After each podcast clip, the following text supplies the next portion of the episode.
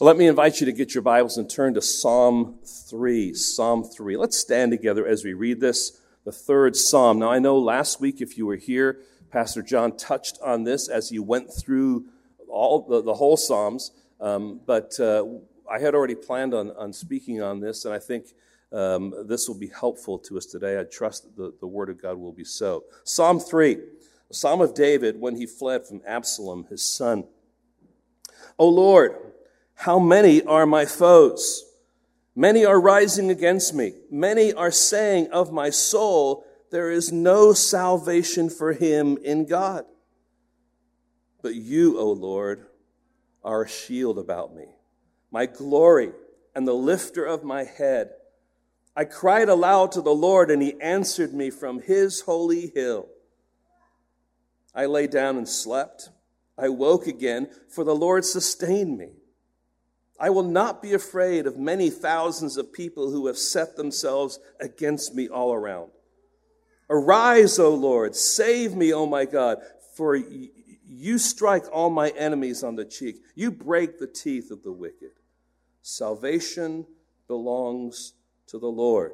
Your blessing be on your people. Lord, help us today to humble ourselves before you and your word. What we know not, Lord, would you teach us? What we are not, Lord, would you make us? Lord, what we have not, would you give us? And allow me as your messenger simply, Lord, to be the vehicle through which you want your church to grow and to be conformed to your Son, Jesus Christ. Strengthen me. Help me, Lord, to do what you've called me to do so that your church family can be encouraged and strengthened in the faith, we ask in your precious name. Amen. Thank you. You may be seated.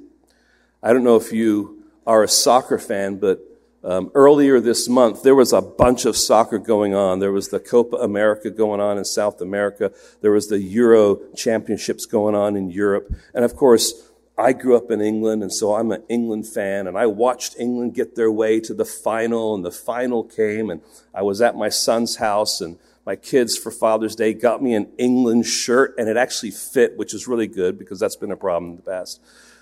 And we're sitting there and we're watching the game and the game was really intense. England goes up one nothing. And when the thing England is known for is their defense and they played excellent defense and Italy kept on trying to score and trying to score. And finally they squeaked one in and the game went to overtime. And even in overtime, it was tied and it came down to penalties.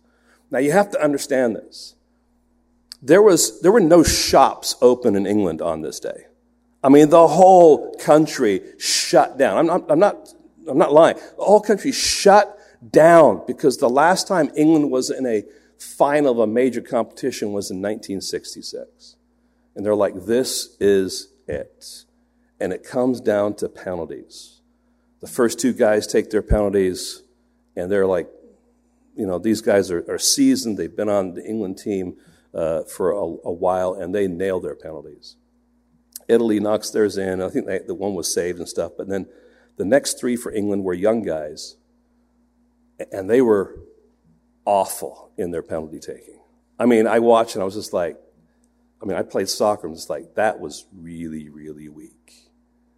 In fact, after the game, because they lost it in penalties, you could see them, they were just crying. I mean, they were on their knees crying. I mean, they were under so much pressure. Can you imagine stepping up to kick a soccer ball? And the weight of your whole country is on you. You're either going to be a hero or you're going to be a loser. I mean, those are the choices. Friends, that's pressure. That is pressure. And today, as we look at, at Psalm 3, we want to realize that David is under great pressure. The reason for his pressure is that his son Absalom has been crafty and is manipulating the people of Israel against David. Some of them don't even know it. And King David is on the run from the pursuit of his son and his son's men who want, and David's son wants to usurp his throne. But the psalm is emphasizing that those reading or singing this psalm, that even when God's people are under the severest of pressures, that God is faithful to bring about comfort and deliverance. And I want to put it to you this way in a little shorter form. There is hope for the believer who is suffering under worldly pressure. See, what was going on with Absalom was not a godly move. It was a move against what God was doing. And there is hope for the believer. There's hope for David. There's hope for you and me when we're under worldly pressure. In the words of the psalm, salvation belongs to the Lord. And it seems a rather strange statement, doesn't it? Salvation belongs to the Lord. Because in our thinking, when we see the word salvation, we automatically think of conversion. But this is not talking about conversion, but of provision and deliverance. So what does it mean? What is the, the point here of this, this salvation? On a primary level, it's referring to the physical deliverance God provides for his chosen king, that is David. And by means of foreshadowing, it is also pointing to Christ, ultimately, who finds himself under pressure by those that want to undermine what he is doing, who he is. On a secondary level, it reminds us of God's sovereign purposes in the affairs of this world where he is at work in and through his people during times of trouble. So don't think of salvation here as conversion. Think about salvation as the outworking of God's promise to his people. And this psalm will, will navigate through four movements trouble, verses 1 and 2, trust, verses 3 and 4, rest, verses 5 and 6, and deliverance, verses 7 and 8. Just these, these couplets all working together to, to walk us through this journey with David as he is under pressure. And I want to begin this morning by looking at the trouble we face. And we're going to spend a good bit of time here because we want to feel the trouble that is going on in this text and how it really presses home even into our lives. Now, we all face different kinds of trouble, don't we? We all face our days with concern about finances or health or relationships or safety or even our pursuit of Christ in our present context. But specifically, the psalm is dealing with the pressure of physical trouble as David seeks to remain safe from those pursuing men. Men who want to harm him and kill him.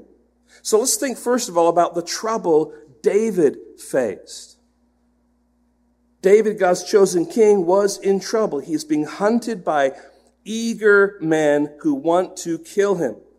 And we're told here that enemies will rise up against him. Did you notice the many descriptions that are, are given here in this psalm? They're kind of at the beginning, at the end for the most part. They're called foes in verse 1. They're called many in verse 1 and in verse 2 again. They are many thousands of people in verse 6.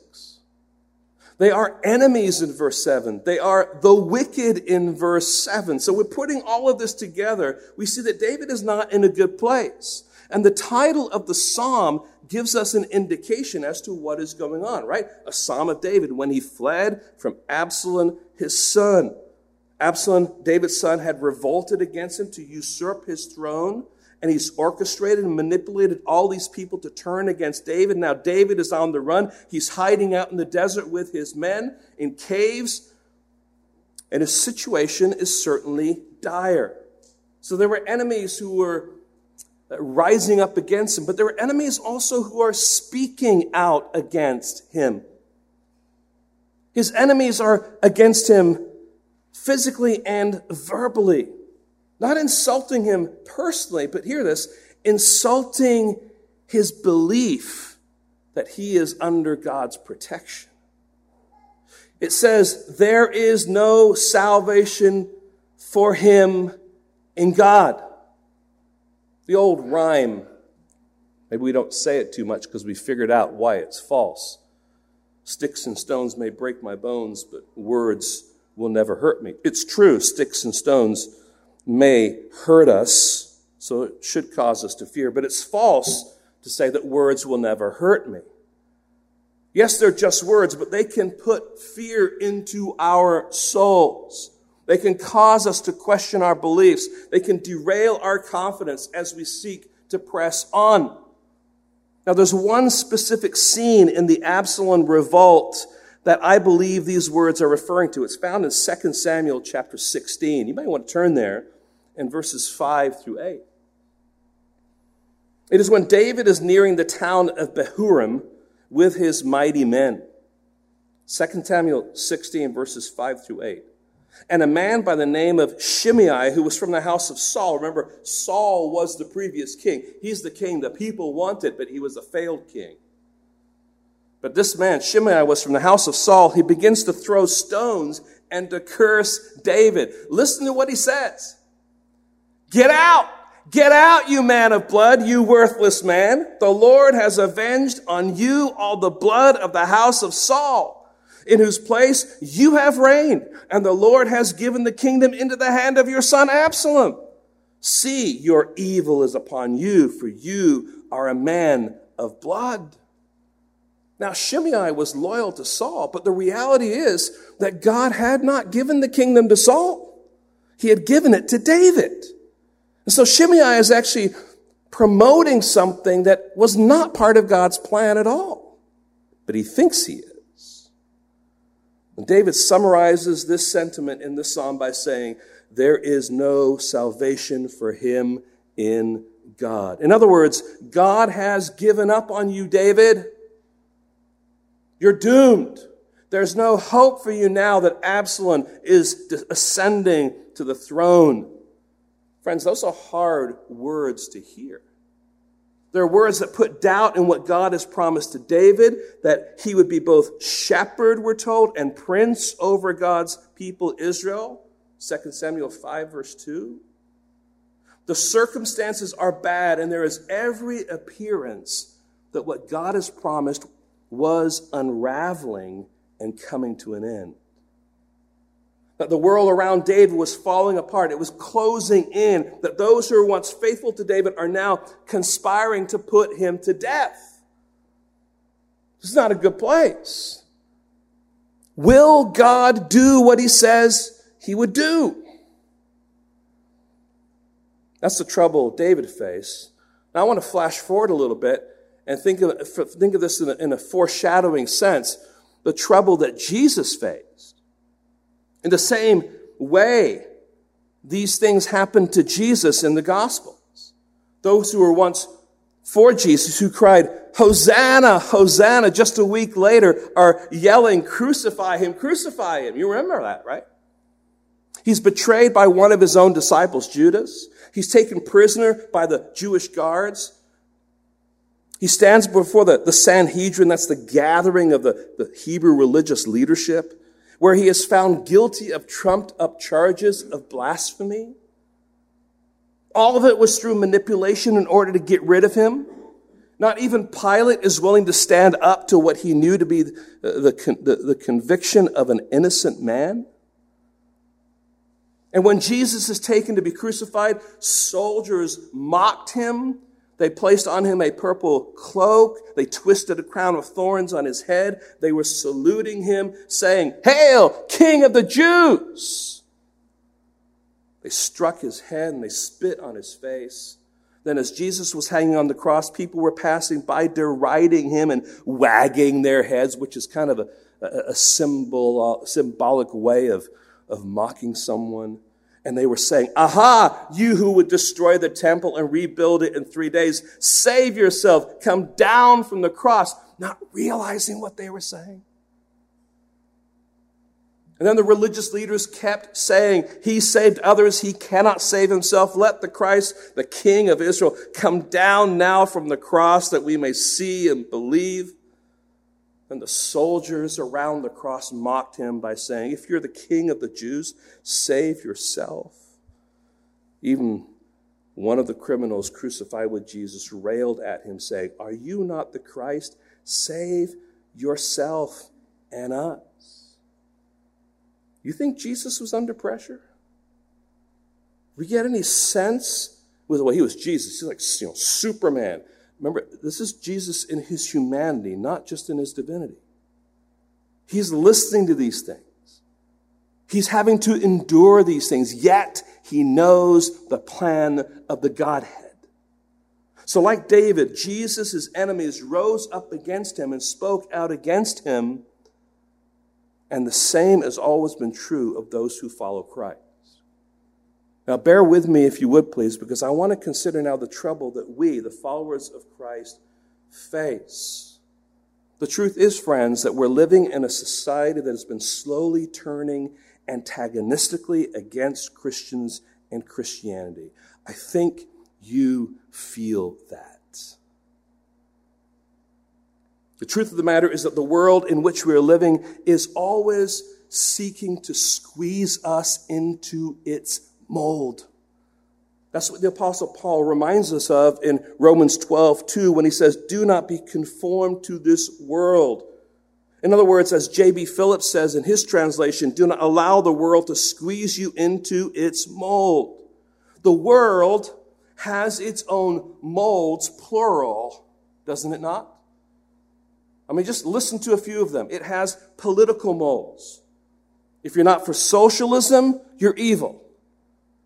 If you're not for MAGA, you're evil. If you're not for the United Nations, you're evil. It has scientific molds. If you don't follow the world's science, you're ignorant. You're a fool. If you don't wear a mask, you don't love people. If you won't get a vaccine, you're foolish. You're selfish. You don't love others. If you don't embrace and follow the ideas of global warming and climate change, you don't care about the planet. You hate your neighbor. It has sexual ethic molds. You don't embrace the new sexual freedom, which includes promiscuity, homosexuality, and transgenderism, you're evil, you're hateful, you're ignorant, you're bigoted. And if you're not teaching your children to question their biology and support them if they feel they want to change their gender identity, you're not loving your children. There are racial molds. If you're white, you're a racist. And if you seek to prove that you're not a racist, that's evidence that you're a racist and that you're evil. If you don't protest along with BLM, you're bigoted. If you say something negative about anyone who is seeking racial restoration, reconciliation, reparations, you're hateful. If you attempt to bring a balanced biblical answer to the race question, then you're guilty of prioritizing a man's, a white man's religion over your love for your fellow man. In other words, you just don't know that you're racist. It has economic molds that promotes economic equality without regard to any kind of work ethic. If you're troubled at the unemployment compensation abuse that is going on, you're just lacking love and you're selfish. If you're opposed to a higher minimum wage, you're oppressive. If you believe that people should be hired based on their merits, crying out loud, you're bigoted. It has freedom of speech molds. You don't have the right to speak unless you fit into their system. That's critical race theory. And then, of course, there's cancel culture that just says you have no right to comment. And it has religious molds. The world loves religion. Don't think they don't. They love spirituality, but only if it promotes and conforms its ideas and ideologies to what the world wants. So if the church teaches and promotes these ideas, they are celebrated as being brave and loving their community. But if they continue to preach and teach what the scriptures actually say, in other words, they continue to preach what the church has preached through the years, the Word of God, then they are unloving, hateful, bigoted, and on the wrong side of history. Friends, do you feel that? You might, say, might be tempted to say, Pastor, you're just being political. And I would respond, I'm not being political, I'm being real. This is the kind of world that we're living in. These issues are real and in your face, regardless of what party you may choose to vote for. And when it comes down to it, party affiliation is irrelevant. It's what God thinks that's important. It's what God says is true that is the thing that we need to be focusing on. So this is not a political response at all. This is just the way in which our world now is seeking to squeeze us into its mold. And friends, we feel the pressure. I know we do because I interact with you. Every one of those examples that I've given, every one of those ideologies that we just talked about runs contrary to the teachings of Scripture and a genuine biblical wisdom. But these are all examples to reinforce the fact that if you don't spew the world's ideas and ideologies, in other words, conform to the world's molds, you are considered to be evil, bigoted, unloving, and hateful. And friends, I don't see it letting up anytime soon. You say, Pastor Rod, didn't you hear what Albert said this morning? You know, some of us want to come in, we want to be encouraged. We'll get there. We'll get there. The point is, we have to be honest. I mean, it's, not, it's like David in the cave saying, eh, there's nothing really going on. No, his son has manipulated a bunch of people. And it's interesting in that story, many of those people don't even realize they're being manipulated. But they are. This is real. This is what's happening. And so it affects me as a pastor. I'm under pressure to conform to the new world ideology. It affects you as parents. You're under pressure to hand your children over to society and celebrate their rebellious indoctrination. I say rebellious against God indoctrination. If you're a man, you're under pressure to rethink what it means to be a man in the 21st century. Stop opening doors for women for crying out loud. If you're a woman, you're under pressure to be loud and liberated from the oppression of our patriarchal society. If you're a student, then you're under pressure to turn against your Christian upbringing and conform, deconstruct what you have been taught. If you're an employee, you're under pressure to embrace the world's ideologies because they're just making decisions from a business perspective. And if you're a child, you're under pressure to question the way God has created you. Pressure, pressure, pressure. And friends, these truly are strange days, and every true Christian living under the pressure to give up on God, they're living under that pressure to give up on God and to conform to the world's ideologies. And it's so much easier to give in and conform, isn't it? I mean, that's what our flesh says. Why fight? Why fight? It's too hard. I mean, it appeals to our desires to be liked and accepted. I mean, I want to be popular. I want to be seen as someone good. It appeals to our comfort. Friends, God is calling us to something greater. I want to draw your attention to that verse that I quoted from Romans 12, 2. I want you to see it. I know it's something we know very well, but let's see it again. Do not be conformed to this world, but be transformed by the renewing of your mind, that by testing you may discern what is the will of God, what is good and acceptable and perfect. God is calling us to be strong in the arena of the mind. He is saying through the pen of Paul that our goal is transformation out of the world's mold by the renewing of our minds. So what does that mean? It means that our minds and our hearts our very being is to be washed by the water of the Word so that it begins to see the world as God sees it and is conformed to God's standard rather than man's wicked ways. So, to put it differently, we're all to fill our minds with God's thoughts, God's wisdom, God's counsel, God's character, God's definitions, God's instructions, God's warnings, and God's promises. Now, I love how J.B. Phillips fleshes out and translates this, this, uh, this passage. He, he has a sense of wanting to kind of really connect the ideas. It's not a literal translation, but it's helpful. It says, Do not let the world around you squeeze you into its mold, but let God remold your minds from within so that you may prove in practice that the plan of God for you is good. It meets all his demands and moves toward the goal of true maturity. Now, friends, isn't that the, the warning and the encouragement even, even of the first psalm? It says in, in Psalm 1, Blessed is the man who walks not in the counsel of the wicked, nor stands in the way of sinners, nor sits in the seat of the, the scoffers. But his delight is in the law of the Lord, and on his law he meditates day and night. This is the arena of the mind. It's meditating. It's, it's taking yourself back to the Word of God to give you that clarity, to give you that understanding, to give you uh, discernment. The law of the Lord is where we sit and meditate in order to determine the way in which we are to live and to give counsel to how we are to think and behave. Now, back to Psalm 3. We find David in trouble under pressure. It's real, it's growing, and it's desperate. So, what does David do?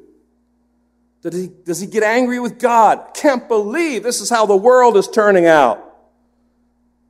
Stinking world. Does he wallow in self pity off in a corner? I can't believe he's doing this to me. Right? Does he just give up and walk away? No, he turns to God and he preaches to his own soul. There is a hinge in this psalm, and it happens right at verse 3. I mean, here are the enemies. They're out to get me. But you, oh Lord, don't pass by that. It's a hinge. It's a change. There's something that happens in him. How does David face this overwhelming pressure in the wilderness with his enemies seeking out his life to destroy him? He turns away from the overwhelming pressure of his enemies to focus his mind and heart on the Lord. Friends, when we spend too much time thinking about the enemies that are lined up against us and the pressures we're under, we can easily be overwhelmed. Can I just tell you, turn off that talk radio. Stop clicking through those websites. It's not going to change the world. When we turn our thoughts to God and we're reminded of his true and glorious stature, those daunting foes shrink into manageable proportions, so says James Montgomery Boice, and I think he's right. We begin to see those issues afresh, but with the, the counsel and the help of God through his word. It isn't that they don't exist, but because we have God on our side who guides and counsels us through adversity, and we can face our foes with confidence. Now, you remember the story of the 12 spies, Kadesh Barnea. 12 spies were sent out to investigate the land. This is Numbers 14. 10 of the spies return and emphasize yes, they saw the land was flowing with milk and honey, but there are enemies there. There's fortified cities. There are these sons of Anak who are giants. And they said this we are not able to go up against the people, for they are stronger than we are. And then the remaining two spies, Joshua and Caleb, gave their report, and they said, Let us go up at once and occupy it, for we are well able to overcome it. Numbers 14, verse 9. Only do not rebel against the Lord and do not fear the people of the land, for they are bread for us. bread, we cut through them. That's their protection is removed from them, and the Lord is with us. Do not fear them. Here's the difference, friends.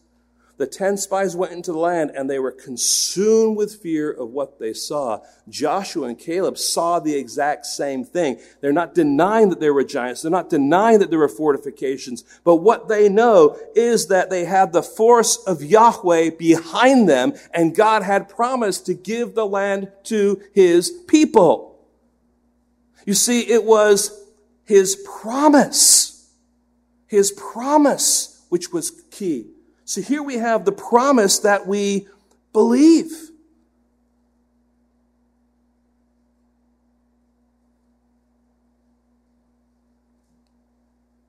They realized that the Lord was behind them and he had said, I will give you this land. So now David turns to the Lord.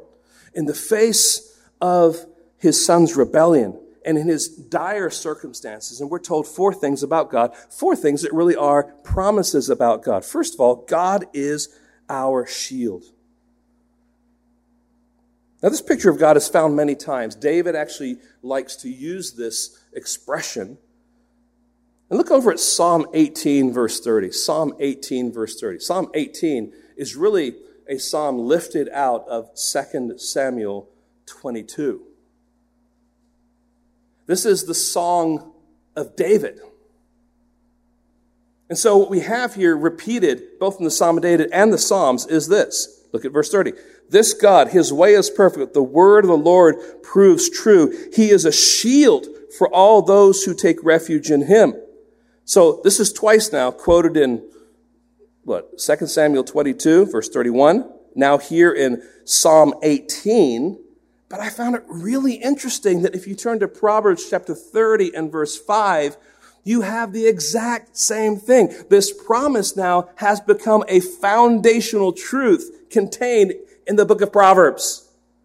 God is a shield for all those who take refuge in Him. But what does that mean? Well, think about it. A shield protects us from the arrows and attacks of the enemy. So it's a means of protection. But a shield also endures or absorbs the enemy's constant fire. A shield also, if you're in battle, helps you move ahead, back, from side to side. It helps you because you're being protected to think about what you need to do, to strategize. And a shield also gives you confidence. So now David had been in many battles and situations, in, in situations that looked dire, and he was a seasoned warrior, and God had both protected him and delivered him a number of times. And now he leans into God by reminding himself or preaching to himself of what he already knows about God that God protects and defends his children. God is our shield. Secondly, God is our glory. Now, that's a description that we're like, yes, that's good. Yeah, God is our glory. But I think sometimes we're like, what does that actually mean? what is he saying here? What David is saying here is that the Lord is his priority. But when it comes down to it, although he is in this situation, the priority isn't David, the priority is God and his glory. So this is a shift in thinking. It's a reminder for us that when we turn to God, we are drawn out of our fixation with our trouble and pressures and, and, to once again see that God is the priority in the situation. This is what Paul says in 1 Corinthians 10. Whether you eat or drink, whether you do, it is to be done for the glory of God. Everything is to be done for the glory of God. Our church exists to glorify God by being a Right? In other words, to glorify God is the ultimate purpose. But when we're in a world under pressure and we're seeing all the trouble, we're seeing all the voices, or we're hearing all the voices, and we're feeling all that pressure, it's so easy to get our eyes off of God, Him being the priority, and to look at our situation. So David is wrestling his way back to saying, God, you are the one who is the priority. You are my shield. Third, God is our restorer. To lift up the head is a Hebrew expression for restoring someone who is cast down in his dignity and position. For example, you may remember the story Joseph is in prison, and the cupbearer to the king comes to Joseph. He is also in prison, and he has a dream, and Joseph interprets that dream. And this is what it says in Genesis 40, verse 13. Pharaoh will lift up your head and restore you to your office. So the idea of lifting up a head is to be restored. Unfortunately, there was also a baker in the story and his head was lifted up, but just a little further. All right? A different kind of result. He, he lost his head. When we are severely beaten down by our trials, friends, and in particular the enemies and ideologies we face, God comes in to encourage us, to lift us up out of our despair, to see Him afresh, to get some biblical focus, to shake the cobwebs of fear out of our hearts, to restore our joy. That's the kind of God we have. It's not that the pressure isn't real. It is. but God is greater. Now look at 2 Samuel chapter 15, verse 30. Get a little glimpse here of, of what David is going through, having heard about and being in this situation where Absalom is rising up. It says here, 2 Samuel 15, 30, but David went up to, uh, up the ascent of the Mount of Olives, weeping as he went, barefoot and with his head covered. This was a dark time for David. And he is understandably in great despair, but he knows that God can lift his head up to face the daunting task before him. Why? Because God is a restorer, He's our restorer. The fourth thing is this God is our prayer answerer. Try and say that a few times. He's our prayer answerer. Verse 4 I cried aloud to the Lord, and he answered me from his holy hill. One commentator observes that David's crying to the Lord does not express a single act, but a habit of life. He's emphasizing that David's prayer here is not some kind of a foxhole experience where, oh, this is just one moment when I, I say something out to God to get me out of this mess. No, this is a habit of David's life to turn to God and to appeal to Him. Charles Spurgeon, the Prince of Preachers, so aptly encourages us when he says, We need not fear a frowning world while we rejoice in a prayer hearing God. God hears our prayers, even when we are experiencing the pressures of the world. Now, first of all, did we think that there weren't going to be any pressures? Well, we are living in the United States of America, right? I mean, this is God's country, and this should be like a utopia. Think again, my friends.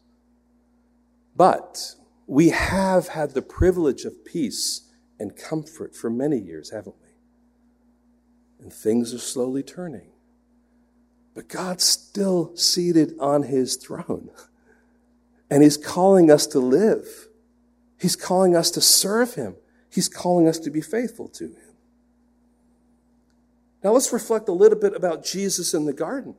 We see the struggle taking place in his heart, don't we? He's burdened down with pain. He knows that the cup of his suffering is coming. He's tired. He's weary. He's sweating great, great drops of blood, and he cries out to the Father, saying, Father, if you are willing, remove this cup from me. Nevertheless, not my will, but yours be done. We, we see this, this kind of interplay between his humanity and his divine purpose. And that's comforting for us because he feels, he feels the pressure. He feels what he has yet to go through. And the Lord sends an angel to strengthen him. So he leans into the Father as he faces his final hour of suffering.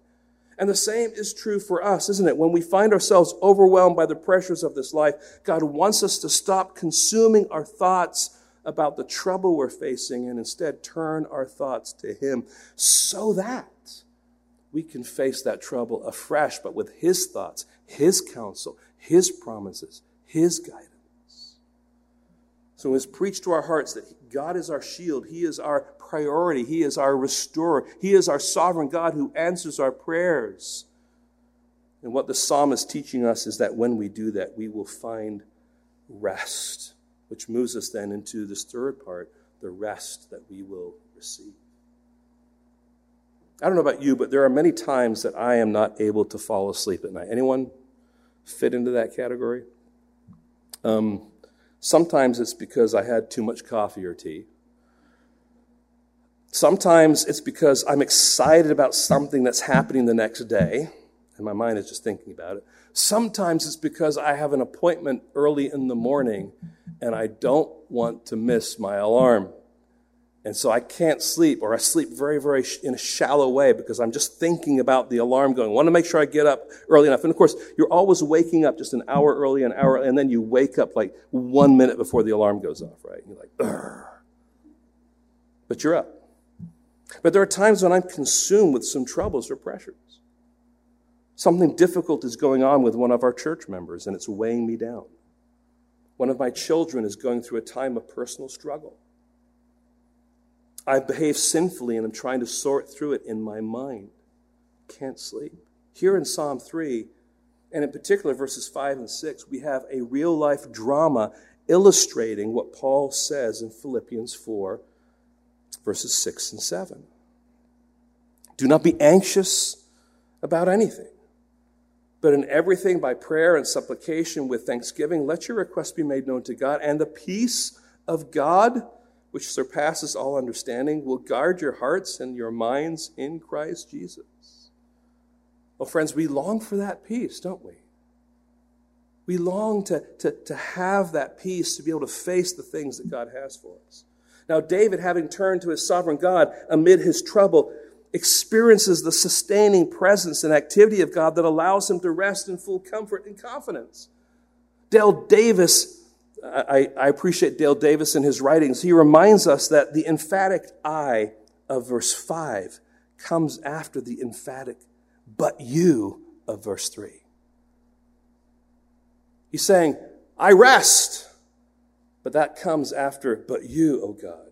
He puts it this way Because you, O Lord, are what you are, I can go take a snooze. I just, just think about that. I mean, just when you realize who God really is and what He promises to you and what He is doing for you, psh, no problem. We have, first of all, the confidence to sleep. I lay down and s- slept. I woke again, for the Lord sustained me. And remember, David was not lying his head on the pillow in the palace. He's out in the wilderness in a cave. Of course, he's been out there. He's a warrior. He knows what it's like to be out there, but he's certainly under this incredible pressure. And God helps him get the much needed rest that he needs.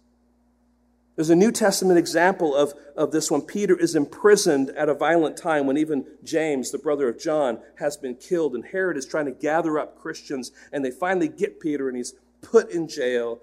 And what we find in Scripture, as it shows us Peter, he is sleeping chained to two or between two guards. You're facing your death the next day, likely, and what is he doing? He's sleeping. I think most of us would want to maximize our time a lot, wouldn't we? You know, you don't want to say, I'm just going to go to sleep. I've got 12 hours. Yeah, 11 of it, I can sleep. That's fine. I'll just skip 11 hours and then I'll have an hour to worry about it, right? No, we would be up all night worried that we were going to die. Listen, turning to God in times of trouble and pressure gives us the confidence to sleep. So while Absalom plotted David's ruin, David went to sleep. No Tylenol PM, just God's sustaining presence. Now, hear this. Not only does God sustain David to get his much needed sleep, he also sustains David to face the new day. Now, this is really important, friends. Sometimes that is our problem. We want to sleep, but we just don't want to wake up. We don't want to face the next day with all the trouble that it might bring. We're full of fear of what it's going to be like. It's going to be too hard. It's going to be too challenging. It's going to be confrontational. It's going to be too draining. It's going to be too intimidating. I just want to sleep. Notice that the foes have grown from many to many thousands of people, and they have set themselves all around David. But David is confident that God, as his shield around him, would protect him. And so David is not afraid. I remember my pastor growing up, and he, he, drilled this principle into me. He said, One plus God is a majority. Just think about that. Here, David had many thousands of people all around him, but David plus God is a majority. And when you look out over all the voices that are against you simply because you're a follower of Christ, it is good to be reminded that you and God make a majority because you don't feel like you are a majority. You feel like a minority. But we remember what the apostle Paul says. If God is for us, who is against us? Now that doesn't give us freedom to be arrogant or to be rude toward those who are against us, but it does give us freedom to be confident that our sovereign God is greater than all those voices, all these sources of pressure, all this trouble. So we move now into this last section, the deliverance we experience. You'll notice that this psalm begins by telling us that the enemies were rising up against David. And now at the end, the psalm tells, uh, tells us we find God rising up against David's enemies. The last two verses of this psalm are a confident cry for God's deliverance. Verse 7 Arise, O Lord, save me, O God, for you strike all my enemies on the cheek, you break the teeth of the wicked. Now, the language of David's cry is rooted in a war cry given whenever Israel would break camp with the Ark of the Covenant. You can find that in Numbers 10, verse 30, 36. Actually, verse 35. Here's what it says. And whenever the ark set out, Moses said, Arise, Lord, let your enemies be scattered. Let those who hate you flee before you. This is what David is appealing to. It's that same war cry that he's giving. And, and, and the, the expressions that were given here about uh, uh, striking the enemies on the cheek and, and breaking the teeth of the wicked are those are all images portraying the enemies like wild beasts that God will render powerless. If you know the rest of the story, Absalom continues to rise up, but God had given David strength and he's able to get out away from Absalom's men Absalom listened to bad counsel planted by David in his leadership there. And so he listens to that, which allows David then to rally his troops. There is a great battle, and David's army is victorious, and Absalom dies. Friends, there is a practical reality about David's deliverance that is rooted now in God. God delivers him. If we turn to the New Testament, another mighty warrior finds himself in danger. It's the Apostle Paul, and he's speaking to Timothy, his son in the faith, and he's reflecting on his life. And in verse 17 of chapter 4, here's what he says But the Lord stood by me and strengthened me, so that through me the message might be fully proclaimed and all the Gentiles might hear it. So I was rescued from the lion's mouth. The Lord will rescue me from every evil deed and bring me safely into his heavenly kingdom. To him be glory forever and ever. Amen. Do you hear what Paul is saying? He's saying, first of all, God may rescue me in this life, rescued from the lion's mouth. God had rescued David many times. So he knew what it meant to be rescued by God. But he's also saying that rescue can come in the form of being rescued from this life. Look, this world is not our home. We're just passing through, right? Now, I realize we have relationships that are important to us. And that's part of the, the sadness, but there's a, there's a divine purpose that rescue from, to be absent from the body is to be present with the Lord. That is a glorious thing. Don't think of that as like, oh man, why did he take me out of here? I was having such a good time in this sin cursed world as opposed to being in heaven with your Savior? Have we, have we kind of lost our bearings as to what's really most important? So, friends, it's important also here that we recognize that we don't claim the same promise that David is claiming. David was claiming a promise that was given to him by God about him being his chosen king, the leader of his people. You're not a king. You're not the leader of his people. The promises that we claim flow out of the gospel that he has imparted to us. And that gospel reminds us that we are his children, that he is committed to us. He is not just partnering with us, he is sustaining us, he is carrying us through. He who began a good work in you will bring it to completion. We have an inheritance. We have, we're adopted. We're part of his family. These are all wonderful promises that help us navigate through life. But there's one statement which is also a promise that we can all lean on during times of trouble and pressure. Salvation belongs to the Lord. And here we have David's confidence in God. Notice how the psalm begins. Enemies are rising up against David, saying, There's no salvation for, for David and God.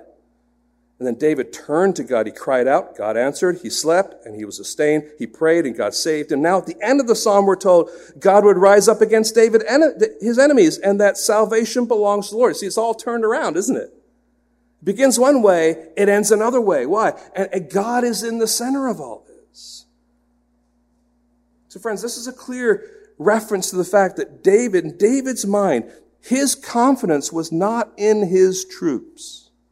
His confidence was not in the counselors that he had placed as spies, you might want to say, influencers in Absalom's court. His confidence was not in his skills as a military strategist. All of those realities were in play, certainly, but he knew that it was only God who could and would bring about his deliverance. We find this expression in the book of Jonah. If you remember in the, in the book of Jonah, God tells Jonah, go to Nineveh and, and preach this message of judgment.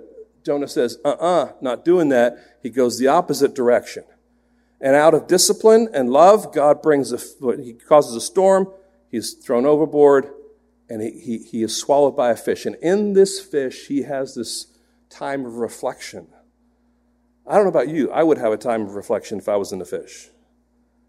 And here's how it ends. He, he finally says this at the end of chapter 2. He says, Salvation belongs to the Lord. Here, here's the point Jonah was saying it is God who determines who will be rescued. See, Jonah didn't want the grace of God to go to this wicked people.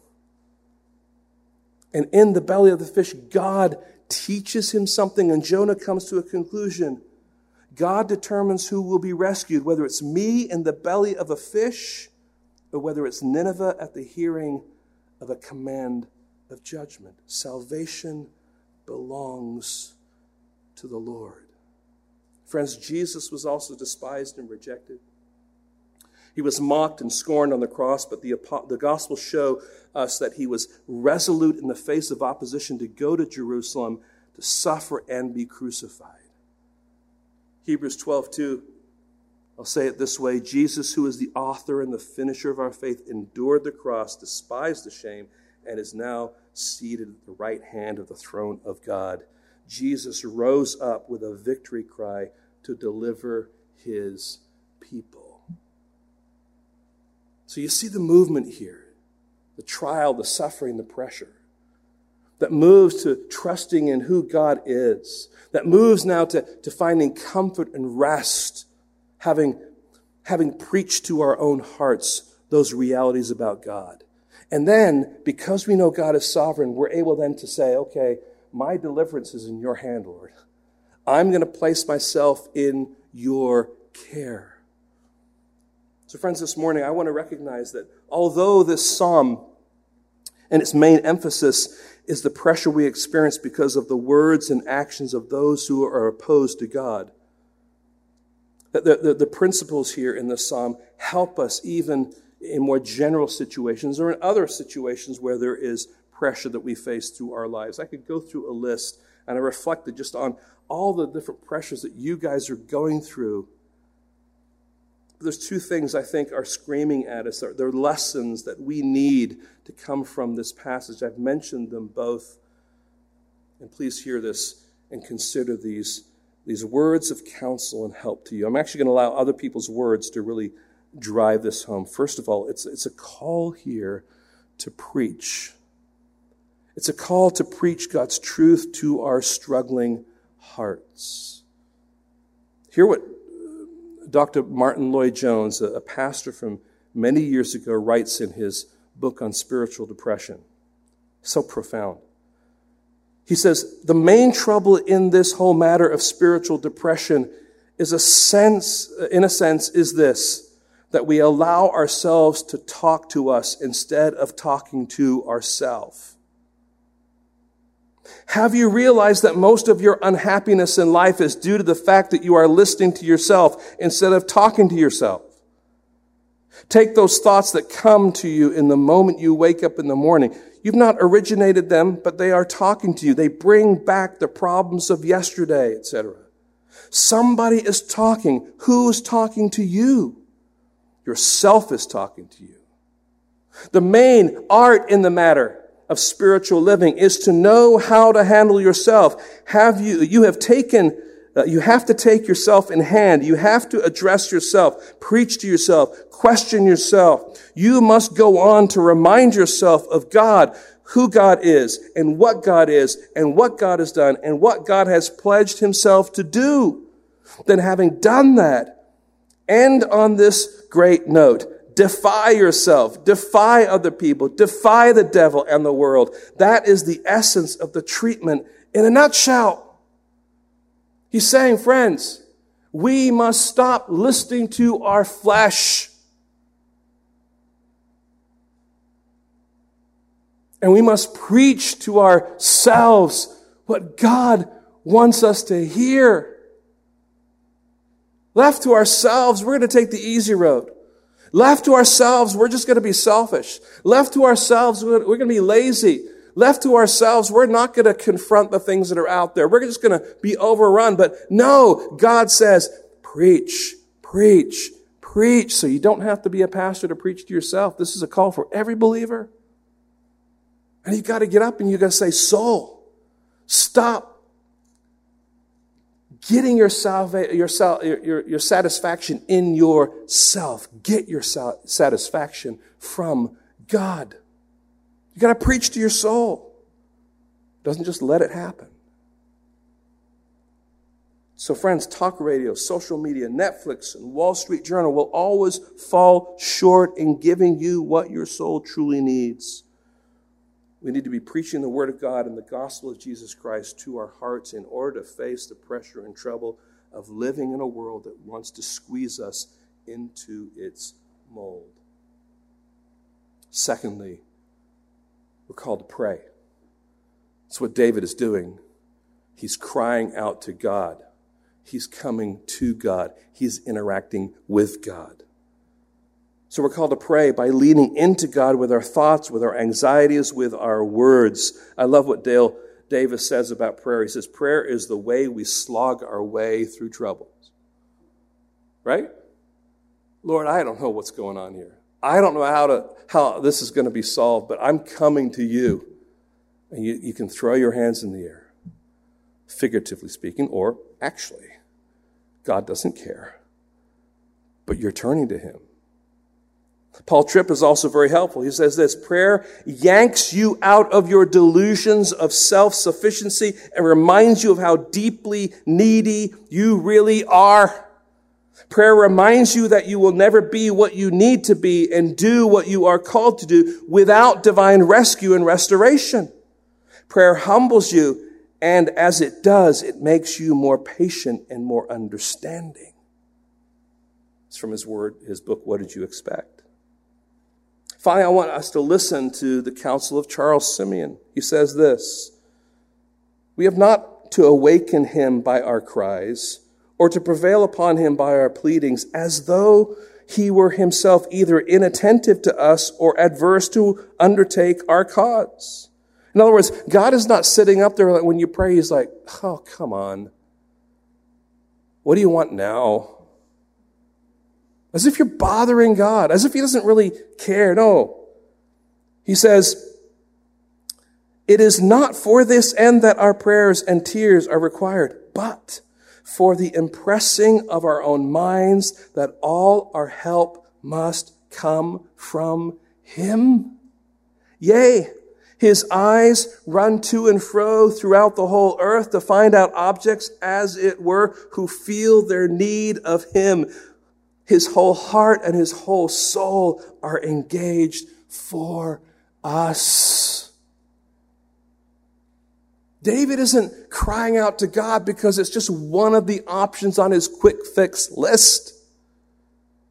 It is the response to all that he's going through. It is the response that shapes him, that guides him, that moves him, that motivates him, that comforts him, that encourages him, that gives him clarity. So prayer is not just something you do. Prayer is something you experience with God. He said, Oh, now you're going all experiential. No. Part of prayer is not just asking God to do stuff for you, It's coming to God with your prayers and conforming yourself to His will. Fighting your way through your flesh to say, Lord, I know you're in control and I'm going to trust you. And Lord, I, I don't know what to do, but when you show me, Lord, I want to be humble and willing to do it. See, we want to pray say, okay, I did that prayer, now God, do your thing. And there's an aspect where that could be true. But another aspect of prayer is to say, God, I have engaged with you. My, my heart and my mind and my soul has been refreshed with your realities. And so now I can face what is before me with your strength, with your help, with your guidance. Friends, there is hope for the Christian who is struggling under pressure. God has not forgotten about you. He's not forgotten about your children. He's not unaware that we are living in the society with all of the different voices blowing around. He still called us to stand up and be his children and to live our lives for his glory. But we can't do that if we're going to be superficial. We can't do that without preaching God's truth to our hearts. We can't do that if we're not leaning into Him in prayer. We don't deny the realities of those pressures, but we face those pressures with a God centered perspective, having spent time giving Him the right place in our lives and listening to His counsel. Lord, help us today. Because, Lord, you know we are under pressure. You're not. You're not at all, Lord. But we are. And Lord, we are so thankful that although our conversion, you're drawing us to yourself,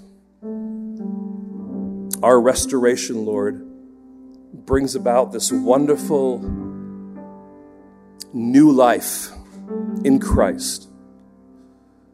But Lord, we are also reminded that that doesn't mean that this new life in Christ is not going to have struggle, it's not going to have opposition, it's not going to have uh, types of, uh, of difficulty and pressures. It's not going to have opposition. Lord, we, we, we, we, we need to be reminded that, Lord, because we are Christians, that the world is going to hate us, want to undermine what we do, want to mock us and laugh at us when we take stands that we just think are just normal, run of the mill Christian 101 stands. And Lord, we are under pressure. We're under pressure to, to, to actually believe the truth of who you are reflected in your word. And in many ways, Lord, the way of the world is causing havoc on many who've grown up in the church. And Lord, we ask for wisdom and discernment. But we, Lord, we ask that you would root us even stronger to one another and to your gospel, to your word. And that we be faithful to preach it to our hearts and to come before you in prayer. We ask this now in your precious holy name. Amen.